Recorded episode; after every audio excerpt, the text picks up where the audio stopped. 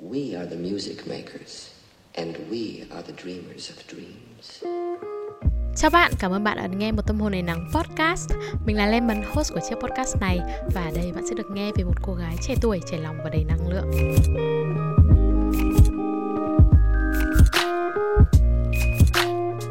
Hello Sunshine, xin chào tất cả mọi người.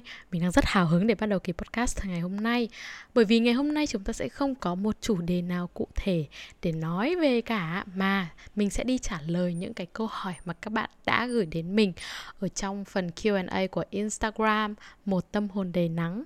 Mình đăng lần trước vào chắc tầm mấy hôm trước gì đó, và có một số câu hỏi cũng đến từ cái tập podcast gần đây nhất mình để ở dưới phần question hỏi đáp ấy. Mình có rất là nhiều câu hỏi ở đây và mình rất hào hứng để bắt đầu trả lời những câu hỏi của mọi người.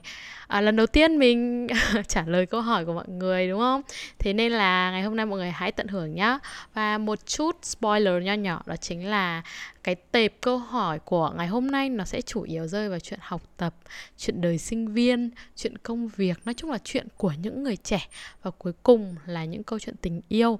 Rồi, bọn mình bắt đầu với phần đầu tiên, đó chính là những câu hỏi về chuyện học tập, đời sinh viên và công việc.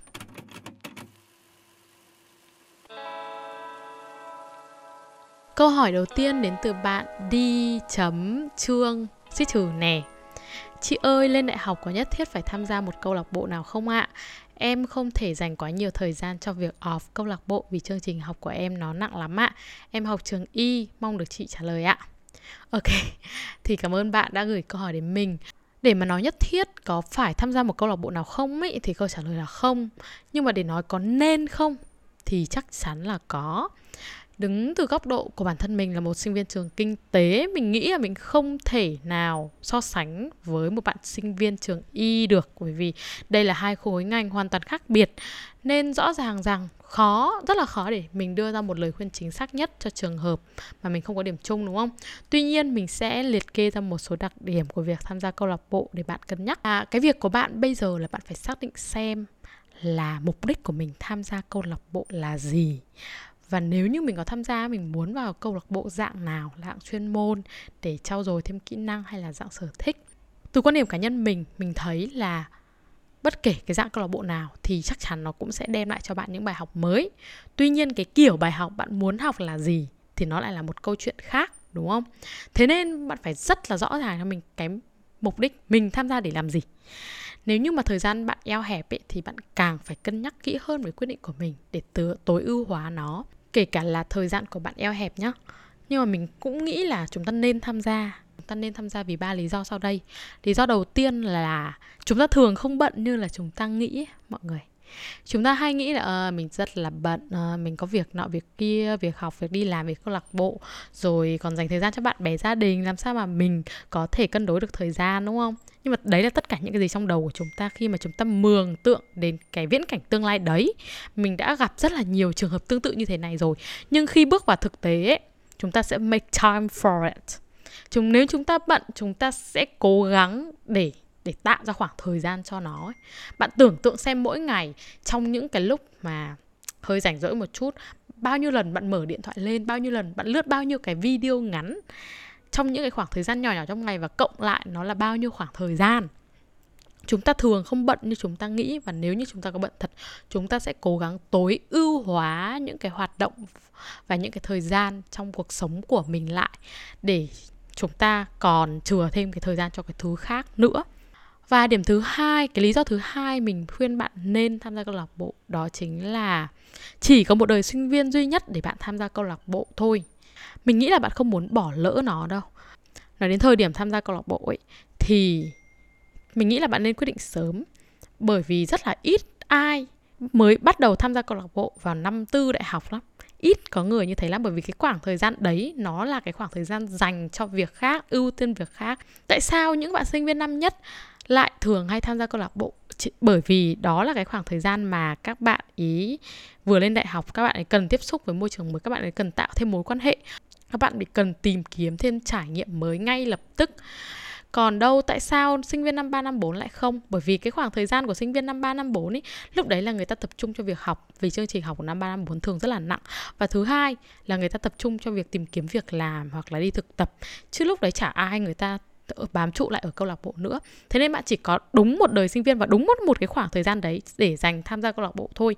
Nếu như mà bạn không nắm bắt tại cái thời điểm mà đáng ra nó phải xảy ra ấy, nó sẽ hơi gọi là lỡ cơ hội ấy. Mình không muốn nói là bạn sẽ lỡ cơ hội hẳn, bạn luôn luôn có sự lựa chọn, nhưng nó sẽ coi như là một cái sự hơi chệch nhịp ấy. Thế nên là hãy nghĩ về việc đấy nhá. Về lợi ích của việc tham gia câu lạc bộ ấy, thì mình nghĩ là cái lợi ích to lớn nhất của nó đó chính là mối quan hệ.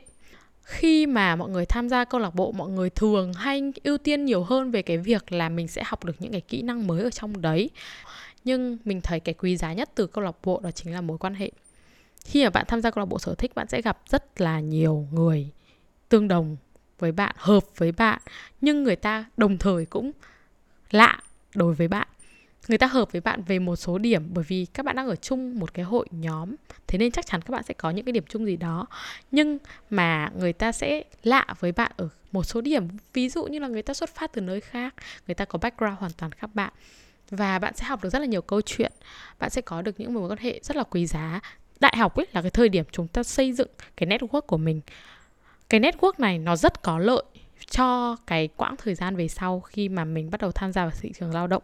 Cái này là mình trải nghiệm cho nên mình mới nói rất là nhiều cái job nó đến với mình, bởi vì là mình có những cái mối quan hệ từ câu lạc bộ, bởi vì mình quen những người từ câu lạc bộ. Mình chuyển hết từ job nọ sang job kia, không chỉ một job nhá, nhiều job rồi nó đến với mình bởi vì những cái mối quan hệ từ đó. Lý do thứ ba bạn nên tham gia câu lạc bộ đó chính là bạn luôn có sự lựa chọn.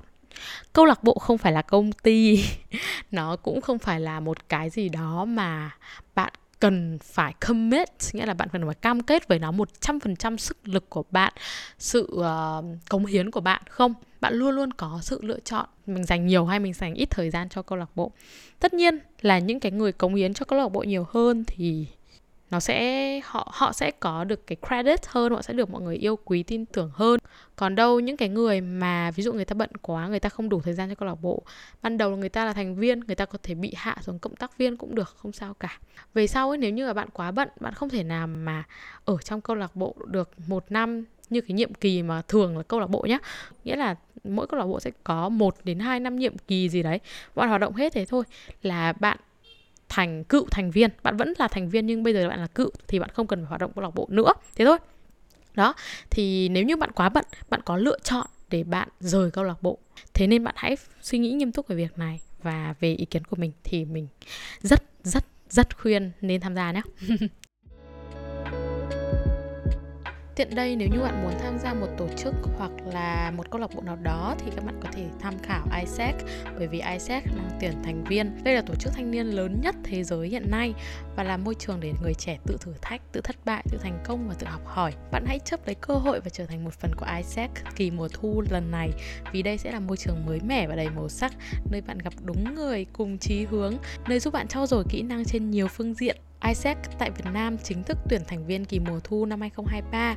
Hạn cuối của cái đợt thành viên này đó chính là đêm ngày mùng 5 tháng 10 cũng sắp rồi. Thế nên là nếu như mọi người muốn nộp đơn đăng ký và tìm hiểu thêm thì mình sẽ để thông tin ở dưới phần show notes nhé.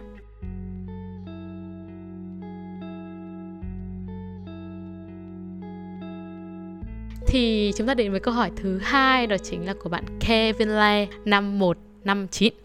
Bạn hỏi mình là làm sao để trở thành một leader giỏi ạ? Nói về cái background leader của mình thì mình đã làm cán bộ lớp từ cấp 1, cấp 2 và cấp 3. Nghĩa là tất cả những năm mình đi học thì là những năm mình làm cán bộ lớp. Và thậm chí bây giờ lên đến đại học rồi, mình cũng là lớp trưởng. Mình nghĩ là mình có một chút khả năng lãnh đạo đấy. Khi mà tham gia vào một cái hội nhóm hay là hồi trước mình tham gia câu lạc bộ thì mình cũng hay làm lãnh đạo, mình cũng hay làm leader. Ok, chỉ là mình chưa bao giờ làm boss ở công ty bao giờ cả thôi. Để trả lời cho câu hỏi này, để làm một leader giỏi thì làm sao? Thì mình nghĩ là cái mấu chốt ban đầu bạn cần phải hiểu như thế nào được gọi là lãnh đạo. Bạn phải hiểu cái khái niệm của lãnh đạo đã. Trong cái môn Leadership and Management mình học được ở trên trường đại học ấy, sẽ lôi cái này ra để mình chia sẻ lại cho mọi người nếu như mà mọi người chưa biết. Thì dịch nôm na cái môn Leadership and Management này nó có nghĩa là lãnh đạo và quản trị. Và mình nắm khá vững kiến thức trong cái môn này. Mình nhớ là cái điểm của cái môn này mình được gần tuyệt đối cơ. Bây giờ chúng ta sẽ đi trả lời cho câu hỏi lãnh đạo là gì? Leadership is a process of influencing a group to achieve the common goals. Dịch nôm na là lãnh đạo là một quá trình của việc gây ảnh hưởng lên một nhóm để đạt được mục tiêu chung. Chúng ta có 4 yếu tố quan trọng ở trong cái câu khái niệm này. Thứ nhất là lãnh đạo là một quá trình. Thứ hai là ở trong lãnh đạo ấy, nó có cái yếu tố của sự gây ảnh hưởng, tạo động lực cho người khác. Thứ ba là lãnh đạo nó sẽ xảy ra ở trong bối cảnh của một hội, một nhóm người. Và cuối cùng đó chính là mục đích của leadership. Mục đích của lãnh đạo đó chính là đạt được mục tiêu chung. Cái điểm cuối cùng là điểm quan trọng nhất. Theo cái definition, cái khái niệm mình vừa đọc cho mọi người, thì một người lãnh đạo tốt là một người lãnh đạo có sức ảnh hưởng lên người khác và giúp cho đội nhóm của mình đạt được mục tiêu. Nhưng để trở thành một người lãnh đạo tốt ý, còn dựa trên 3 yếu tố nữa. Yếu tố thứ nhất là tính cách và hành vi của bản thân người lãnh đạo, nó gọi là trait and behavioral approach. Yếu tố thứ hai đó chính là những cái thành viên ở trong nhóm. Yếu tố thứ ba là yếu tố ảnh hưởng từ bên ngoài, ví dụ như là luật lệ của cơ quan tổ chức chẳng hạn. Đó. Và đây là cái phần sau đây nhá, sẽ là một cái phần rất là quan trọng mà mình nghĩ là nếu mọi người quan tâm thì mọi người nghe tập trung hơn một chút nhé. Nếu như mọi người muốn trở thành một người lãnh đạo tốt ý, thì mọi người phải tìm ra được phong cách lãnh đạo của mọi người là gì, phong cách lead của mọi người là gì. Theo thuyết của trường đại học Iowa University thì có 3 phong cách lãnh đạo chính. Phong cách đầu tiên là autocratic, nghĩa là độc đoán, chuyên quyền. Ví dụ như là Hitler của Đức ấy, thì cũng là một người lãnh đạo đúng không? Và Hitler, ông ý theo cái phong cách autocratic này, đó chính là ông ý phần lớn là người đưa ra quyết định chính. Trong đó những cái quyết định của ông ý rất là ít có sự tham gia của người khác, của thành viên. Đó, thì đó là độc đoán và chuyên quyền. Phong cách lãnh đạo thứ hai là democratic, dịch nôm na nghĩa là dân chủ. Ở phong cách lãnh đạo này thì người lãnh đạo sẽ để nhân viên của mình cùng thảo luận và đưa ra quyết định, nghĩa là lãnh đạo không phải là người chủ yếu đưa ra quyết định nữa, mà sẽ là lãnh đạo và nhân viên. Chốt lại là ở cái phong cách lãnh đạo này thì ai, dù là thành viên, dù là người lãnh đạo, cũng đều có tiếng nói. Và một phong cách cuối cùng nữa đó chính là laissez-faire, là khi mà người lãnh đạo tham gia rất ít vào quá trình đưa ra quyết định, hoặc thậm chí là không tham gia vào quá trình đưa ra quyết định, mà chỉ gọi là điều hướng thôi, chỉ gọi là tư vấn thôi, kiểu vậy. Cái phong cách này giống như là khi mà bạn có một người mentor ấy, mà hay đưa ra lời khuyên cho các bạn ấy. Đó, nó giống như vậy. Thì em phải xem là với cái tính cách của em, với cái bản chất của những cái thành viên trong hội nhóm của em, và xét thêm vào những cái yếu tố bên ngoài của cái môi trường, cơ quan tổ chức, thì cái phong cách lãnh đạo nào sẽ là phù hợp nhất. Lưu ý một chút là một người lãnh đạo giỏi không phải là một người lãnh đạo được yêu quý, mà mọi người phải thực tế lên. Một leader giỏi là một leader dẫn dắt được đội nhóm của mình đạt được mục tiêu chung. Bởi vì ở đây cái yếu tố này là quan trọng nhất, cái yếu tố mục tiêu là quan trọng nhất. Đôi khi ấy, người khác không cần biết là mày lead như thế nào, chỉ quan trọng là chính là mày có đạt được mục tiêu không. Nói chung, mình thấy lãnh đạo không phải là một kỹ năng mềm thông thường đâu mọi người. Đó là một thứ mà con người đã dành cả 100 năm để nghiên cứu. Bản thân mình thấy thì hiếm có ai có thể trở thành một người lãnh đạo giỏi mà không hiểu được bản chất của lãnh đạo là gì, như mình vừa giải thích nôm na ở trên. Thế nên rất có thể đây sẽ là kiến thức hữu ích nếu như mọi người cũng quan tâm đến chủ đề này. Và theo cá nhân của mình thấy thì phong cách lãnh đạo phổ biến nhất ở thời điểm hiện tại thường là democratic. Đó chính là khi mà tất cả mọi người được lên ý kiến và đưa ra quyết định cùng với nhau ấy. Mình thấy khi mà lãnh đạo ấy, chúng ta nên dùng cả hai thứ, dùng cái đầu và dùng cái trái tim nữa mọi người ạ.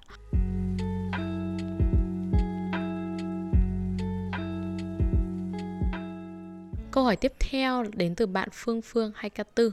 Bạn ấy hỏi là khi biết rằng mình cần thay đổi vì những thứ tốt đẹp hơn, nhưng bản thân lại không biết nên làm như thế nào ạ. Cái này người ta gọi là trạng thái đóng băng đúng không mọi người? Thực ra ấy, gợi ý của mình cho cái câu hỏi này nó rất là đơn giản. Đó chính là hãy bắt đầu thay đổi từ những điều nhỏ nhất.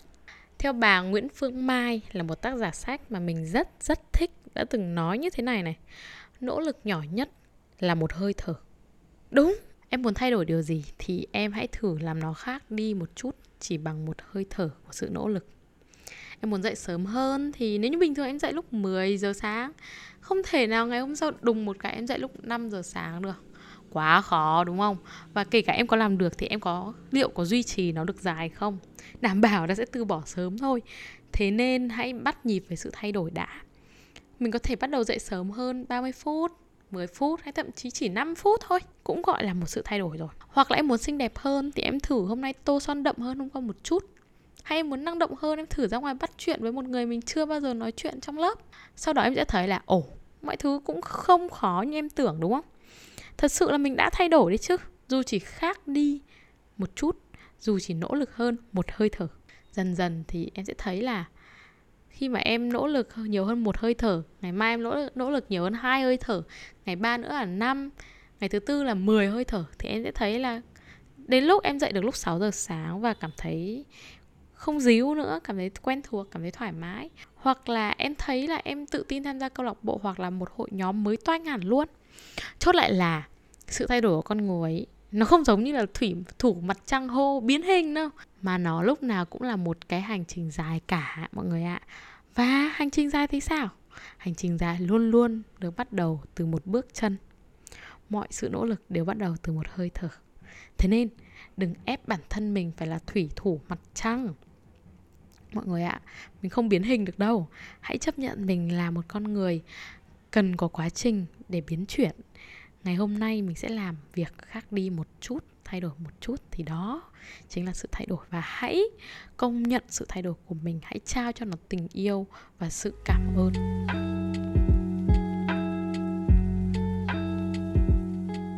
Câu hỏi tiếp theo đến từ bạn IC.Hali: cách để sinh viên năm nhất tìm việc liên quan đến chuyên ngành ạ? Mình ước gì bạn đã đặt câu hỏi cụ thể hơn. Ít nhất là bạn hãy cho mình thông tin về nhóm ngành mà bạn đang học, thì mình có thể sẽ có những cái hướng dẫn cụ thể hơn dành cho bạn. Để sinh viên năm nhất tìm công việc liên quan đến chuyên ngành ý, thứ bạn cần đầu tiên không phải là ngay lập tức lao ra tìm việc, mà phải khởi động trước đã. Đầu tiên bạn phải có được cho mình một cái resume hoặc là một bản CV hoàn thiện. Nếu như bạn chưa có thì bạn phải bắt đầu học kỹ năng viết CV, học thêm về những nghiệp vụ văn phòng cơ bản nữa, về Word, về Excel. Hãy tự học và đăng ký thi chứng chỉ tin học MOS hay đọc là MOS đấy, để hoàn thiện hồ sơ của bạn hơn. Tin mình đi, trước sau gì bạn cũng cần những cái kỹ năng này thôi. Thế nên là học sớm còn hơn học muộn đúng không? Nó cũng không khó đến thế. Đó là những cái kỹ năng tối thiểu mà bạn cần có bất kể ở trong nhóm ngành nào. Ngoài ra thì bạn cũng có thể học thêm những cái kỹ năng cứng khác liên quan đến nhóm ngành của bạn. Ví dụ như bạn làm marketing hay design, bạn hãy học thêm về viết content hay là sử dụng Canva, sử dụng Photoshop chẳng hạn. Cuối cùng, trước khi đi xin việc thì bạn hãy đảm bảo rằng trong CV của bạn có thứ để người khác xem. Nếu CV của bạn đang còn trống trải, hoạt động ngoại khóa trống trải, trình độ tiếng Anh không rõ ràng, kỹ năng mềm không rõ ràng hoặc là trống trải, thì bạn hãy học trước đi, rồi hãy nghĩ đến việc đi làm. Trong CV nhất định phải có một cái gì đó để người khác xem, để người khác đọc. Sau khi bạn đã hoàn thiện CV và bộ kinh nghiệm cũng như là kỹ năng mềm của mình, thì bạn hãy đến vào bước 2, đó chính là quá trình job hunter, kiếm việc thôi. Mình có một vài gợi ý cho bạn để tìm việc. Nơi tìm việc thứ nhất bạn có thể tìm là ở trên Facebook. Bạn hãy lên những hội nhóm liên quan đến ngành học. Ví dụ như là ngành content marketing thì nó hay có những cái nhóm như là tâm sự content, rồi Gen Z, Gen Dũng, content còn tiếc gì đó. Và ở trên Facebook cũng có rất nhiều hội nhóm chuyên để người ta tìm việc, cũng như là chuyên để những cái nhà tuyển dụng đăng mô tả công việc lên trên đấy, về công việc part time hay công việc internship. Nhưng mà khi mà bạn tìm việc ở trên Facebook ấy, thì có một cái khuyết điểm, đó chính là nó không có cái sự an toàn, đảm bảo uy tín. Có rất có thể là bạn sẽ gặp phải đa cấp, lừa đảo, vân vân. Thì lúc đấy bạn là cái người phải có cho mình những cái kiến thức, biết cách mà tránh né ra đi. Hoặc là bạn cũng có thể đi stalk những cái nơi mà bạn muốn. Ví dụ như là bạn muốn xin làm content marketing ở một cái agency quảng cáo nào đó, thì bạn có thể stalk cái kênh mạng xã hội, kênh truyền thông hoặc là kênh tin tức của họ để xem là họ có tuyển dụng không. Nếu như bạn không thấy thì bạn có thể gửi email cho họ, tỏ ý là mình rất là mong muốn có được cái vị trí này và có được công việc này, thế nên là nếu như mà công ty có tuyển dụng thì hãy liên hệ lạc với mình nhé, các thứ. Đó là những cái thái độ rất là cầu tiến cho một người đang đi tìm việc nha. Đừng ngại. Nơi thứ hai bạn có thể tìm việc là bạn có thể tham khảo thị trường việc làm qua Top CV, nơi mà bạn có thể tạo một cái CV chỉn chu ở trên đó, và cũng là nơi mà bạn có thể xem thị trường việc làm trên đấy, bởi vì ở trên đấy nó sẽ có rất là nhiều mô tả công việc ở trên đấy. Bạn hãy tìm những cái công việc với cái mô tả là tuyển nhân viên part-time hoặc là internship. Nhớ là các bạn phải đọc kỹ mô tả công việc xem là bản thân có phù hợp với công việc này không nhé. Ở nơi thứ ba mình có thể gợi ý cho các bạn để các bạn tìm việc, đó chính là LinkedIn. Đây là một mạng xã hội việc làm. LinkedIn nó viết là LINKDEIN hay sao ấy, mình không nhớ lắm. Đây là một mạng xã hội việc làm. Nó giống như Facebook, cái cách hoạt động của nó là một cái sự hòa trộn giữa Facebook và Top CV. Nó rất là tiện. Cái mạng xã hội này thì nó được sử dụng toàn cầu, trên toàn thế giới luôn. Thật sự là dùng nó không đơn giản đâu nhá. Các bạn phải khá tiếng Anh một chút thì các bạn mới dùng được cái ứng dụng này, bởi vì phần lớn cái content, cái nội dung của trên đấy nó sẽ bằng tiếng Anh rất nhiều. Và để mà bạn tạo được một cái profile ấy, ở trên cái này nó là mạng xã hội mà, bạn phải có một cái profile, một cái tài khoản giống như là bạn có một cái profile trên Facebook ấy, nhưng mà ở trên LinkedIn nó sẽ có những cái đặc tính khác nhau, và để tạo một profile chuyên nghiệp ấy nó cũng rất là khó. Không hẳn là quá khó nhưng mà nó cũng không dễ mọi người. Mọi người phải tham khảo rất là nhiều cái cách mà người ta chỉ tạo profile LinkedIn ở trên mạng, xem như thế nào là có một cái profile LinkedIn chuyên nghiệp, tạo được ấn tượng với nhà tuyển dụng. Thường là những cái video mà miêu tả cái cách tạo profile này, hoặc là những cái bài mà người ta dạy tạo profile LinkedIn ấy, thì thường nó sẽ viết bằng tiếng Anh đó. Thế nên là bạn khóa tiếng Anh một chút thì nó sẽ tốt hơn. Thì ở trên này nó cũng sẽ có nhiều thông tin tuyển dụng của đa ngành nghề ở cả Việt Nam lẫn nước ngoài luôn. Nếu như có bạn nào mà kiểu có một nhu cầu muốn được đi thực tập ở bên nước ngoài ấy, thì welcome LinkedIn. Nó sẽ là nơi rất là hữu dụng cho bạn. Có một cái điểm hay nữa ở LinkedIn, đó chính là nếu như mà profile của bạn đủ tốt ấy, thì sẽ có người kết bạn, có người ghé thăm profile của bạn, và cũng có cơ hội bạn được nhà tuyển dụng offer công việc luôn. Hay chưa? Mình thấy là những cái công việc cho sinh viên năm nhất làm đúng chuyên ngành thường sẽ là những công việc thực tập, internship, hoặc cùng lắm nếu như là bạn giỏi thì bạn sẽ có công việc part time, nhưng mà lương sẽ không quá cao đâu nhé. Thế nên bạn đừng quá kỳ vọng. Nó có thể sẽ rơi vào 2,5 triệu đến 3 triệu một tháng, và thời gian bạn bỏ ra có thể sẽ khá là đáng kể đấy. Nhưng mà mong là bạn sẽ học hỏi được nhiều thứ, và hãy chuẩn bị tinh thần để học hỏi nhé.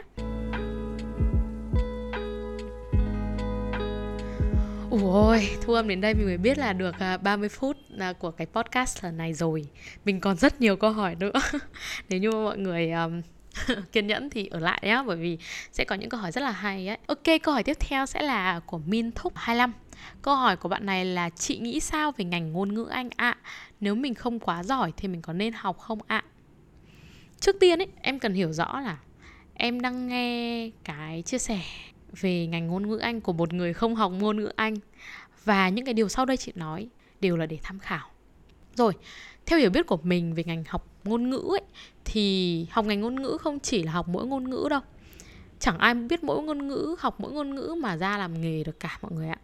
Ngôn ngữ Anh thì cũng thế thôi, luôn phải có những cái kỹ năng đi kèm thì mới có thể ra được một cái nghề nào đó cụ thể. Đây là một ngành học tốt, nếu như gọi là đánh giá tổng quan nhé. Thường thì sinh viên ngôn ngữ sẽ có 3 hướng đi phổ biến. Cái này thì mình đã tham khảo qua rất nhiều bạn bè của mình, những người mà học ở những trường đại học chuyên đào tạo về ngôn ngữ như là Đại học Hà Nội hoặc là Đại học Ngoại ngữ ấy. Thì có 3 hướng đi phổ biến của ngành ngôn ngữ nhé. Thứ nhất là biên phiên dịch, hướng thứ hai là du lịch, và hướng thứ ba là sư phạm. Còn một hướng cuối cùng nữa, hướng thứ 4 là thương mại, nôm na là về kinh tế đấy. Một số trường đại học thì sinh viên học ngôn ngữ sẽ được đào tạo luôn về biên phiên dịch. Hình như là Hanu thì các bạn sẽ được đào tạo hẳn luôn về biên phiên dịch. Còn ở một số trường thì sinh viên ngôn ngữ sẽ được chọn hướng đi cho mình. Học đến năm 2, năm 3, năm 4 thì gì đó thì các bạn sẽ được chọn học kinh tế hay là học sư phạm hay học du lịch hay học biên phiên dịch đó. Một số trường khác thì lại đào tạo chuyên về kinh tế hoặc là thương mại. Ví dụ như là ở trường đại học ngoại thương thì có ngành tiếng Anh thương mại này, tiếng Nhật thương mại, tiếng Trung thương mại và tiếng Pháp thương mại. Thì có thể hiểu đó là học ngôn ngữ song song với logistics, song song với kinh tế đó. Mình hiểu nôm na là thế. Điểm thứ hai mình muốn nói đến là học ngôn ngữ nó không dễ chút nào đâu. Nó không chỉ là học 4 kỹ năng thông thường nghe nói đọc viết đâu. Mà với nhiều người học 4 kỹ năng thông thường nghe nói đọc viết nó cũng đã đủ khó rồi đúng không? Đằng này nhá, khi mà đã học ngôn ngữ và đi sâu vào một ngôn ngữ nào đó thì sẽ phải học về nó dưới góc nhìn khoa học, nghiên cứu nữa. Và phần tiếp theo là sẽ trả lời cho vế sau của câu hỏi này. Không giỏi thì có nên theo học không? Cho phép chị được sửa lại tư duy của em một chút. Không phải em không giỏi, mà là em chưa giỏi. Em sẽ học. Và nếu như em cố gắng chăm chỉ thì em sẽ giỏi. Chưa giỏi bây giờ mình vẫn còn có một cái gọi là tương lai để giỏi cơ mà. Đừng lo lắng. Nhiều chương trình có thể nhá, sẽ đào tạo em từ cơ bản cơ. Rất nhiều bạn bè của chị học ngành ngôn ngữ với xuất phát điểm là con số 0 về cái ngôn ngữ đấy. Vi là một người bạn của chị, vô tình đỗ vào ngành tiếng Nhật thương mại ở trường đại học ngoại thương. Vô tình nha mọi người. Thế nên là nó bắt đầu với tiếng Nhật từ con số 0. Nó còn ghét cay ghét đắng tiếng Nhật nữa cơ. Đến bây giờ nó vẫn ghét. Nhưng mà nó vẫn ổn. Điểm nó vẫn khá là cao. Nó ổn vì nó đánh đổi bằng sự chăm chỉ đó mọi người. Nó học rất là nhiều. Nó học thậm chí còn nhiều hơn cả khi mà bọn mình còn học cấp 3 nữa. Nó cũng phải hy sinh một chút thời gian cho việc giải trí, nghỉ ngơi hay là cho những cái hoạt động khác của đời sống sinh viên. Thì đấy là thứ mà nó phải chấp nhận khi mà có xuất phát điểm về tiếng Nhật là con số 0. Và nó chấp nhận điều đấy. Một người bạn khác của chị học ngôn ngữ Hàn ở Đại học Hà Nội là Vân. Ôi mọi người ơi, nó nghiện Hàn Quốc. Nhưng mà khi mới vào đại học ấy thì nó chỉ biết một chút tiếng Hàn nhờ tự học thôi nhá. Coi như là lên đại học nó học lại từ đầu đi. Năm nhất nó được học bổng hơn 10 triệu.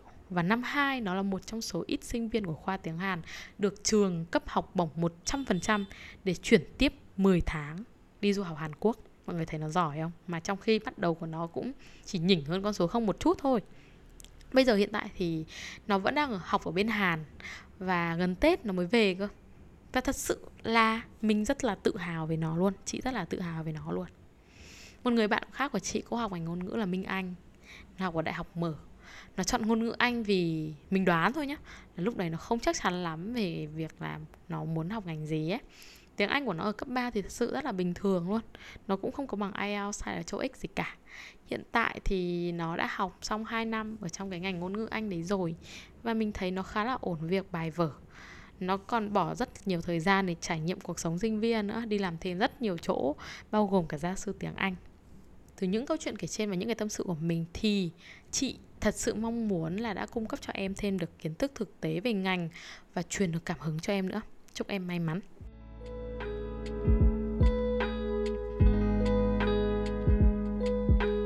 Câu hỏi tiếp theo là từ bạn Quỳnh Hương. Chị nghĩ sao về vấn đề bắt đầu học IELTS năm lớp 11 có nên hay không? Câu trả lời là nên nha. Nếu như trình độ của người học bắt đầu từ con số 0 ấy, nghĩa là em đang mất gốc ấy, thì thậm chí nó còn hơi muộn cơ. Bởi vì mình có làm một chút ở trong cái giới IELTS, cái giới tiếng Anh này, cho nên là mình có những cái thông tin khá là cứng. Đó chính là cái thời điểm mà sớm nhất mọi người nên bắt đầu học IELTS, đó chính là lớp 9. Sớm nhất, đó là sớm nhất rồi nhá. Mọi người không nên bắt đầu học IELTS sớm hơn như thế. Nếu như mọi người có xuất phát điểm rất là tệ hoặc là không có gì ấy, thì mọi người nên học từ năm lớp 9 lớp 10 luôn đi. Đây, cái lộ trình học IELTS nó là như thế này nha. Để mà mọi người lên từ mất gốc tầm đầu B2 là từ 0 lên đến 5.0 ấy, thì mọi người phải cần ít nhất là 6 tháng. Nhưng lúc này mọi người chưa thi IELTS được. Mọi người thi, mọi người không được 5.0 đâu. Bởi vì những cái kỹ năng về bài thi IELTS, những cái kiến thức về bài thi IELTS mọi người vẫn chưa có. Và mọi người vẫn phải học thêm về bằng IELTS ít nhất là 4 tháng nữa. Vị chi là mọi người sẽ tốn 10 tháng. Nếu như mọi người học tập hiệu quả nhé, cho một cái bằng IELTS từ mất gốc lên đến 5.0, 5.5. Đó là cái trường hợp mọi người học hành rất là hiệu quả và cái chỗ mọi người chọn đi học nó rất là uy tín rồi đó nha. Còn đâu nếu như mà có những cái yếu tố khác ảnh hưởng đến quá trình học, ví dụ như mọi người lười hay là cái trung tâm mọi người học không uy tín, thì cái quãng thời gian này có thể nó sẽ kéo dài hơn nữa, rất dài. Những cái quảng cáo ở trên mạng người ta bảo là học IELTS 6.5 trong 3 tháng. Không đúng đâu mọi người nhá. Người ta chỉ đang kiểu PR quá lên thôi ấy. Không có chuyện đấy đâu. Nếu như mà học như thế mình thật sự không biết học kiểu gì luôn. Thế nên mình nghĩ là không nên học bị muộn quá đâu. Không nên để đến tầm giữa năm 11 hay là cuối năm 11 hay đầu năm 12 bắt đầu học đâu. Nên học sớm một chút để mình chuẩn bị cho cái kỳ thi đại học, bởi vì bây giờ bằng IELTS nó đang rất được coi trọng, nhiều khi ở một mức độ thần thánh hóa luôn. Nhưng biết làm sao được bây giờ, mình chỉ là một sinh viên thôi, mình chỉ là một học sinh thôi, thì mình phải theo cái phong trào của giáo dục chứ biết làm gì, mặc dù là mình bất mãn thật đấy. Cố gắng lên nha, cố gắng.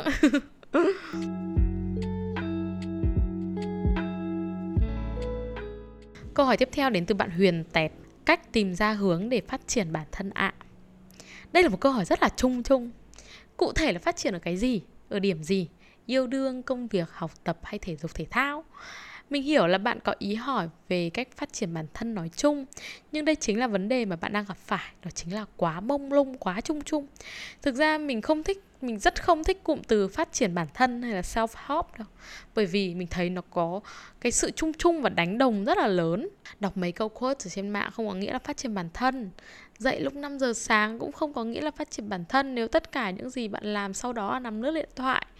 Đôi khi đọc nhiều sách cũng không có nghĩa là phát triển bản thân nếu tất cả sách bạn đọc là tiểu thuyết ngôn tình Trung Quốc. Để tìm ra hướng phát triển bản thân ý, thì đầu tiên bạn phải chia nhỏ cái gọi là phát triển bản thân ra đã. Bạn coi như cái phát triển bản thân thì nó đang là một cục rất là lớn. Phát triển ở cái gì? Ở học tập, sức khỏe, mối quan hệ hay là cái gì? Cụ thể là muốn phát triển ở cái gì thì bạn mới có thể đi đến bước tiếp theo được. Và bước tiếp theo đó chính là mình đặt mục tiêu rõ ràng. Để mình chỉ bạn cách đặt mục tiêu rõ ràng này. Cái này không phải là mình nói suông, mà đây là kiến thức mình học được ở trên đại học. Có một cái nó gọi là SMART Goals, mục tiêu thông minh.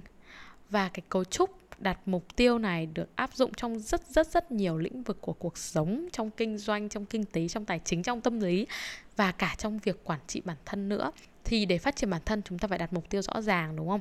Và để đặt mục tiêu rõ ràng thì hãy follow, hãy đi theo cái cách đặt mục tiêu của cái SMART Goals, cái cấu trúc SMART Goals này. Bây giờ mình sẽ giải thích SMART Goals là gì.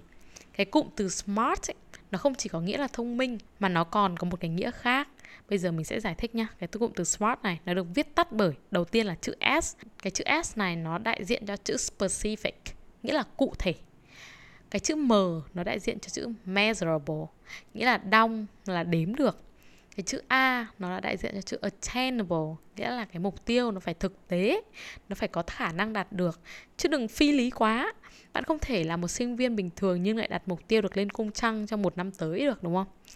Cái chữ R nó đại diện cho chữ relevant, tức là mục tiêu của bạn phải có sự liên quan đến cuộc sống của bạn. Bạn không thể đang học kinh tế nhưng bạn lại đặt mục tiêu ra trường được làm bác sĩ, đúng không? Vì nó chẳng liên quan gì đến ngành học của bạn cả. Chữ cuối cùng ở trong cái cụm SMART đó chính là chữ T, đó chính là time-based, tức là phải có yếu tố cụ thể về thời gian ở trong mục tiêu của bạn. Bây giờ mình sẽ lấy ví dụ của một mục tiêu đặt theo SMART Goals nhé. Ví dụ khi mà bạn đặt mục tiêu bình thường ý, để phát triển bản thân ý, cứ coi như là bạn đang muốn phát triển bản thân trong lĩnh vực học tập đi, đúng không? Thì mục tiêu của bạn là mình muốn học giỏi hơn. Mình nói thật, đây là một cái mục tiêu không hề smart một tí nào luôn ấy. Nó là một mục tiêu vẫn rất mông lung, vẫn rất chung. Mặc dù mình đã biết là ở trong lĩnh vực nào, trong lĩnh vực học rồi, nhưng nó vẫn quá chung. Thay vào đó mình phải cụ thể hơn nữa, mình phải đặt nó thông minh lên, đặt nó smart lên. Mình sẽ đặt mục tiêu là sửa từ cái mình muốn học giỏi hơn. Mình sẽ đặt thành là mình muốn được 8 điểm trong môn toán trong kỳ thi cuối kỳ 2 của năm lớp 11. Đó, smart chưa? Đủ những yếu tố như là cụ thể hay là đong đếm được, hay là có thể đạt được, hay là liên quan, hay là yếu tố về thời gian. Đấy chưa? Smart chưa? Hoặc là thay vì mình đặt mục tiêu là mình muốn học giỏi hơn thì mình sẽ đặt mục tiêu là mình muốn điểm tổng kết năm lớp 11 năm 2023 tăng 30% so với điểm tổng kết năm lớp 10 năm 2022. Đó, cụ thể hơn chưa? Rõ ràng hơn chưa? Khi mà bạn đã có mục tiêu rõ ràng ấy thì mình nghĩ là bạn sẽ biết cách phải làm bước tiếp theo như thế nào để đạt được cái mục tiêu đấy. Ví dụ như bạn sẽ đặt thêm những câu hỏi xoay quanh cái mục tiêu đó là để tăng điểm 30% thì mình phải tăng điểm những môn nào, mình phải tập trung học vào môn nào, hay là mình phải học bao nhiêu tiếng một ngày đó, hoặc là mỗi môn mình dành ra bao nhiêu phút, môn nào mình kém mình có thể kéo điểm lên để cho điểm tổng mình tăng lên, ví dụ như thế. Thì đấy là cái lời khuyên của mình trong cái câu hỏi này. Chốt lại là muốn phát triển bản thân đừng có chung chung, đừng có nghĩ đến một cục là phát triển bản thân. Trong cái cục phát triển bản thân đấy nó có rất nhiều nhánh nhỏ. Hãy quyết định những nhánh nhỏ mình muốn phát triển trong lĩnh vực nào, sau đó hãy đặt mục tiêu, sau đó hãy đặt ra những câu hỏi trong cái mục tiêu đó để hoàn thành mục tiêu. Đừng chung chung, hãy cụ thể.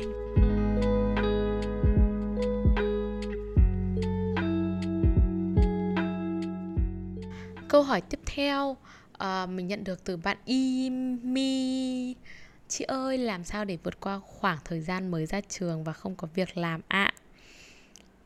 Mình nghĩ, mình không biết là bạn gọi mình là chị có đúng không. Chắc là bạn chỉ lịch sự thôi chứ mình chưa chắc đã hơn tuổi bạn đâu. Nhưng mà mình nghĩ là để vượt qua khoảng thời gian đấy thì hãy tiếp tục học và đặt mục tiêu và làm. Hãy tiếp tục làm cho cuộc sống của mình bận rộn và có những cái hướng đi ngắn hạn cho bản thân. Có 3 câu chuyện này khá là xảy ra thường xuyên với các bạn mới ra trường mà mình quan sát được nhé, mà các bạn ấy chưa có việc làm ấy. Trường hợp thứ nhất đó chính là các bạn ấy không biết làm gì với cuộc đời của mình và các bạn ấy chọn đi học thạc sĩ hoặc là đi du học. Có rất là nhiều người vì không biết ra trường nên làm gì nên là thôi đi du học cho nó nhanh. Nếu như mà họ có tiền ha. Và ở trường hợp thứ hai đó chính là vì phải tiếp tục sống và chi trả qua hóa đơn cho nên là một số bạn trong khi đợi có công việc chính thức thì các bạn chống chọi qua ngày bằng những công việc part time. Mọi người quan sát và xem, có khá nhiều sinh viên tốt nghiệp ra trường chưa có việc làm, đang chạy Grab hoặc là đang phục vụ quán cà phê trong khoảng thời gian tìm kiếm và chờ đợi công việc. Trường hợp thứ ba là các bạn có thể sẽ rơi vào trường hợp là bạn apply hàng loạt các công việc khác nhau, bạn đi phỏng vấn rất là nhiều và thời gian còn lại của việc không đi phỏng vấn, không ngồi tìm việc thì các bạn thảnh thơi chơi đùa, các bạn chờ công việc tới. Và trường hợp cuối cùng là trường hợp thứ 4 mình quan sát được. Đây là trường hợp mình thích nhất nhé. Đó chính là khi mà các bạn chưa có việc thì các bạn lên kế hoạch tự học thêm những cái kiến thức mới, những cái kỹ năng mới. Các bạn lên kế hoạch đi du lịch bụi với những cái chi phí siêu nhỏ để có thêm trải nghiệm cho bản thân, cho tuổi trẻ của mình. Các bạn lên kế hoạch tham gia từ thiện hoặc là tham gia các hội nhóm mà các bạn đã muốn tham gia từ rất lâu nhưng chưa có thời gian. Các bạn dành khoảng thời gian rảnh để các bạn trau dồi kiến thức về công việc tương lai. Các bạn tiếp tục đi làm thực tập sinh ở các công ty. Đó, thì đấy là cái trường hợp thứ 4. Một trường hợp mình rất thích và nghe rất là cầu tiến đúng không mọi người? Và điểm khác biệt lớn nhất mình thấy khiến cho cái trường hợp thứ 4 nó nổi bật hơn các trường hợp còn lại, đó chính là trường hợp thứ 4 nó có kế hoạch. Và đây chính là câu trả lời của mình cho câu hỏi của bạn. Làm thế nào để vượt qua? Hãy sống có kế hoạch để không tốn thời gian rơi vào vô định. Mình không hề đánh giá những người có những sự lựa chọn khác. Mỗi người có một hoàn cảnh nên chắc chắn là sẽ phải chọn cái hướng đi nào phù hợp nhất với mình. Có tài chính thì đi du học, không có tài chính thì phải lao đầu vào những cái công việc part time, ngắn hạn, những cái công việc mà mình thừa khả năng để mình làm, để trang trải cuộc sống đúng không? Hoặc là bạn chỉ muốn có một công việc ổn định, hay là bạn muốn nghỉ ngơi sau 4 năm đại học vất vả, thế nên là bạn chọn apply, chờ thư mời phỏng vấn và ngồi ở nhà chơi trong cái quãng thời gian chờ việc đấy. Tất cả những cái sự lựa chọn nó đều có lý do riêng của nó và mình xin không đánh giá bất kỳ sự lựa chọn nào cả. Mình chỉ nói là nếu là mình thì mình sẽ chọn sự lựa chọn nào thôi. Nếu là mình sẽ chọn vào trường hợp thứ 4, mình sẽ cố gắng để ở trong trường hợp thứ 4 khi mà mình ra trường mình chưa có việc làm. Và mình nghĩ nếu như mà bạn cũng thích cái trường hợp thứ 4 như mình, bạn muốn vượt qua cái quãng thời gian mà ra trường chưa có việc làm, thì có 2 cái ấy mình nghĩ là chúng ta nên tập trung đến. Đó chính là thứ nhất, hãy có kế hoạch. Hãy lên kế hoạch cho cái quãng thời gian ra trường của mình. Mình sẽ làm gì sau đó, hãy lên kế hoạch thật cụ thể, thật tỉ mỉ, từng bước, những công việc, cái gì muốn làm, cái gì không. Và có thể là mình sẽ lên kế hoạch trước khi mình tốt nghiệp cả năm trời luôn, không sao hết. Bây giờ mình đang lên kế hoạch cho cái quãng thời gian đấy rồi đây. Mình nghĩ là nó không thừa đâu. Và cái điểm thứ hai đó chính là hãy tiếp tục học cái mới. Kể khi mình đã ra trường rồi, hãy cứ tiếp tục học cái mới. Có thể là một kỹ năng, một kiến thức cứng, một kỹ năng cứng, một kỹ năng mềm, bất kể cái gì mình muốn học và mình cảm thấy nó có lợi cho ngành học của mình thì mình học thôi.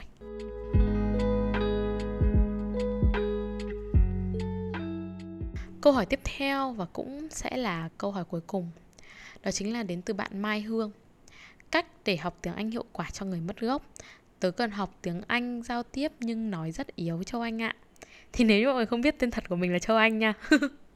Ok, với tình trạng mất gốc thì mình nghĩ là nên bắt đầu với sự đồng hành của một ai đó. Cách nhanh nhất để bạn có thể đi, bạn có thể theo học một giáo viên hoặc là một người bạn nào đó mà người bạn đấy có khả năng và tình nguyện dành thời gian để chỉ dạy bạn. Quan trọng hơn hết thảy, bản thân bạn cũng phải cam kết với việc học và chủ chốt là phải tự học. Mình không có một tricks nào để học tiếng Anh hiệu quả cho người mất gốc ngoại trừ mình phải cam kết với việc học và mình phải tự học cả đâu.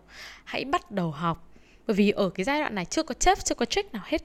Ngoại trừ việc là mình phải đơn thuần là tiếp thu kiến thức mà thôi. Hãy theo học một cái lộ trình uy tín, đến từ những cái cơ sở uy tín. Ví dụ như là hãy mua cái bộ sách ngữ pháp uy tín của một giáo sư tiến sĩ Việt Nam tên là gì nhỉ? Văn Mai Hương hay là Lê Lý Lan Hương cái gì đó. Đó, một cái sách grammar của một cái cô gì đó tên là Hương ấy. Đấy là cái sách ngữ pháp rất là uy tín mà vẫn còn rất là nhiều giáo viên dùng cái đấy để giảng dạy. Hoặc là hãy mua những cái bộ sách của Cambridge, theo đuổi những cái bậc tiếng Anh từ A1, A2, B1, B2, C1, C2 đó. Nói chung là đi từ từ. Đấy là nếu như mà bạn tự học nha. Nếu như mà bạn không chọn đi học bất kỳ gì một giáo viên nào khác nha, thì đó là những cái bộ sách mà mình gợi ý, mình recommend cho bạn. Còn nếu như mà bạn chọn theo học giáo viên ấy thì rất là tiện rồi, họ sẽ thiết kế lộ trình cho bạn, mình cứ thế mình học thôi, đúng không? Bạn hỏi mình là tớ cần học tiếng Anh giao tiếp nhưng nói rất yếu Châu Anh ạ. Thì về kỹ năng nói, speaking ấy, thì mình chia sẻ một chút cách học như này ha. Đầu tiên là mọi người phải học bảng phiên âm quốc tế IPA. Thực sự ấy, bây giờ bởi vì là có từ điển online rất là nhiều và họ dạy cách phát âm rất là chuẩn. Những cái từ điển của Anh ấy, những cái từ điển của Cambridge hay là Oxford ấy, họ dạy cách phiên âm rất là chuẩn. Cho nên là thực sự chúng ta không cần phải dựa quá nhiều vào bảng phiên âm quốc tế IPA nữa. Tuy nhiên chúng ta vẫn phải học, chúng ta vẫn phải biết cái bản chất của cái từ này, phiên âm nó như thế nào. Thế nên vẫn phải học nha. Khi mà mình đi dạy tiếng Anh cho học sinh mất gốc ấy, những học sinh của mình ban đầu không biết hoàn toàn gì về tiếng Anh cả. Thì khi mà mình đi dạy những học sinh đấy, bao giờ mình cũng sẽ bắt đầu dạy học cách đọc bản phiên âm đầu tiên luôn. Chưa biết một cái gì cả thì học cách đọc bản phiên âm. Đấy là thứ đầu tiên mình sẽ dạy. Tiếp theo, để về kỹ năng nói ý, thì hãy sau khi đã học được bảng phiên âm thì mình hãy học cách phát âm chuẩn từng từ một thôi. Ví dụ mình học cách phát âm chuẩn từ speaking hay là từ smart hay là từ world, từ time đó, từng từ một. Về sau khi chúng ta đã có nền tảng, một cái nền tảng ngữ pháp rồi, chúng ta biết học dựng câu rồi, thì chúng ta hãy học cách nói từng câu đơn một. Sau khi trình độ cao hơn thì chúng ta có thể học cách nói nhiều câu ghép vào cùng một lúc, hay là học cách giao tiếp theo tình huống, học cách duy trì một cuộc hội thoại dài, vân vân. Mình đi theo từng bước như vậy nhé. Còn về cái phần cái accent, cái flow khi mà nói, khi mà luyện speaking ấy, thì khi mà bạn đã có nền tảng và bạn đã phát âm từng từ, từng câu rất là chuẩn, thì chúng ta nên học cách nói theo kiểu là shadowing, tức là mình nói nhại lại theo người bản xứ, nhại lại họ để chúng ta học cái cách diễn đạt tự nhiên, cái cách nhấn nhá trong câu, cái cách stress trong câu. Và chúng ta học theo cái accent của họ nghe cho nó xịn sò hơn nhé. Thì đấy chính là cái câu trả lời của mình cho tất cả những cái câu hỏi ngày hôm nay liên quan đến việc học tập này, liên quan đến đại học này, liên quan đến phát triển bản thân. Bởi vì mình nhận được nhiều câu hỏi hơn là mình nghĩ, cho nên là cái tập podcast Q&A trả lời câu hỏi này sẽ có hai phần. Phần thứ nhất đây là liên quan đến việc học tập, còn đâu phần thứ hai mình sẽ chuyên trả lời những câu hỏi liên quan đến mối quan hệ và chuyện tình cảm nhé. Cảm ơn mọi người đã ấn nghe kỳ podcast ngày hôm nay. Ôi mình nói nhiều mình đau hết cả họng, kỳ này dài lắm rồi. Và cảm ơn mọi người rất nhiều vì đã ấn nghe kỳ podcast ngày hôm nay. Hẹn gặp lại mọi người ở kỳ podcast tiếp theo. Và nếu như bạn muốn đặt câu hỏi cho mình mỗi lần mình mở câu hỏi thì các bạn hãy follow Instagram của mình. Đó là một cái kênh blog của mình. Mình đăng rất là nhiều thứ, tản văn này, reels ngắn này, hay là những cái suy nghĩ trong ngày của mình, những cái thông điệp nhỏ mình gửi đến mỗi ngày trên story này. Mọi người hãy follow nó trên Instagram và chúng ta cùng tương tác với nhau nhiều hơn nhé. Cảm ơn các bạn và hẹn gặp lại các bạn ở kỳ podcast lần sau. Bye bye. Hãy luôn là một tâm hồn đầy nắng.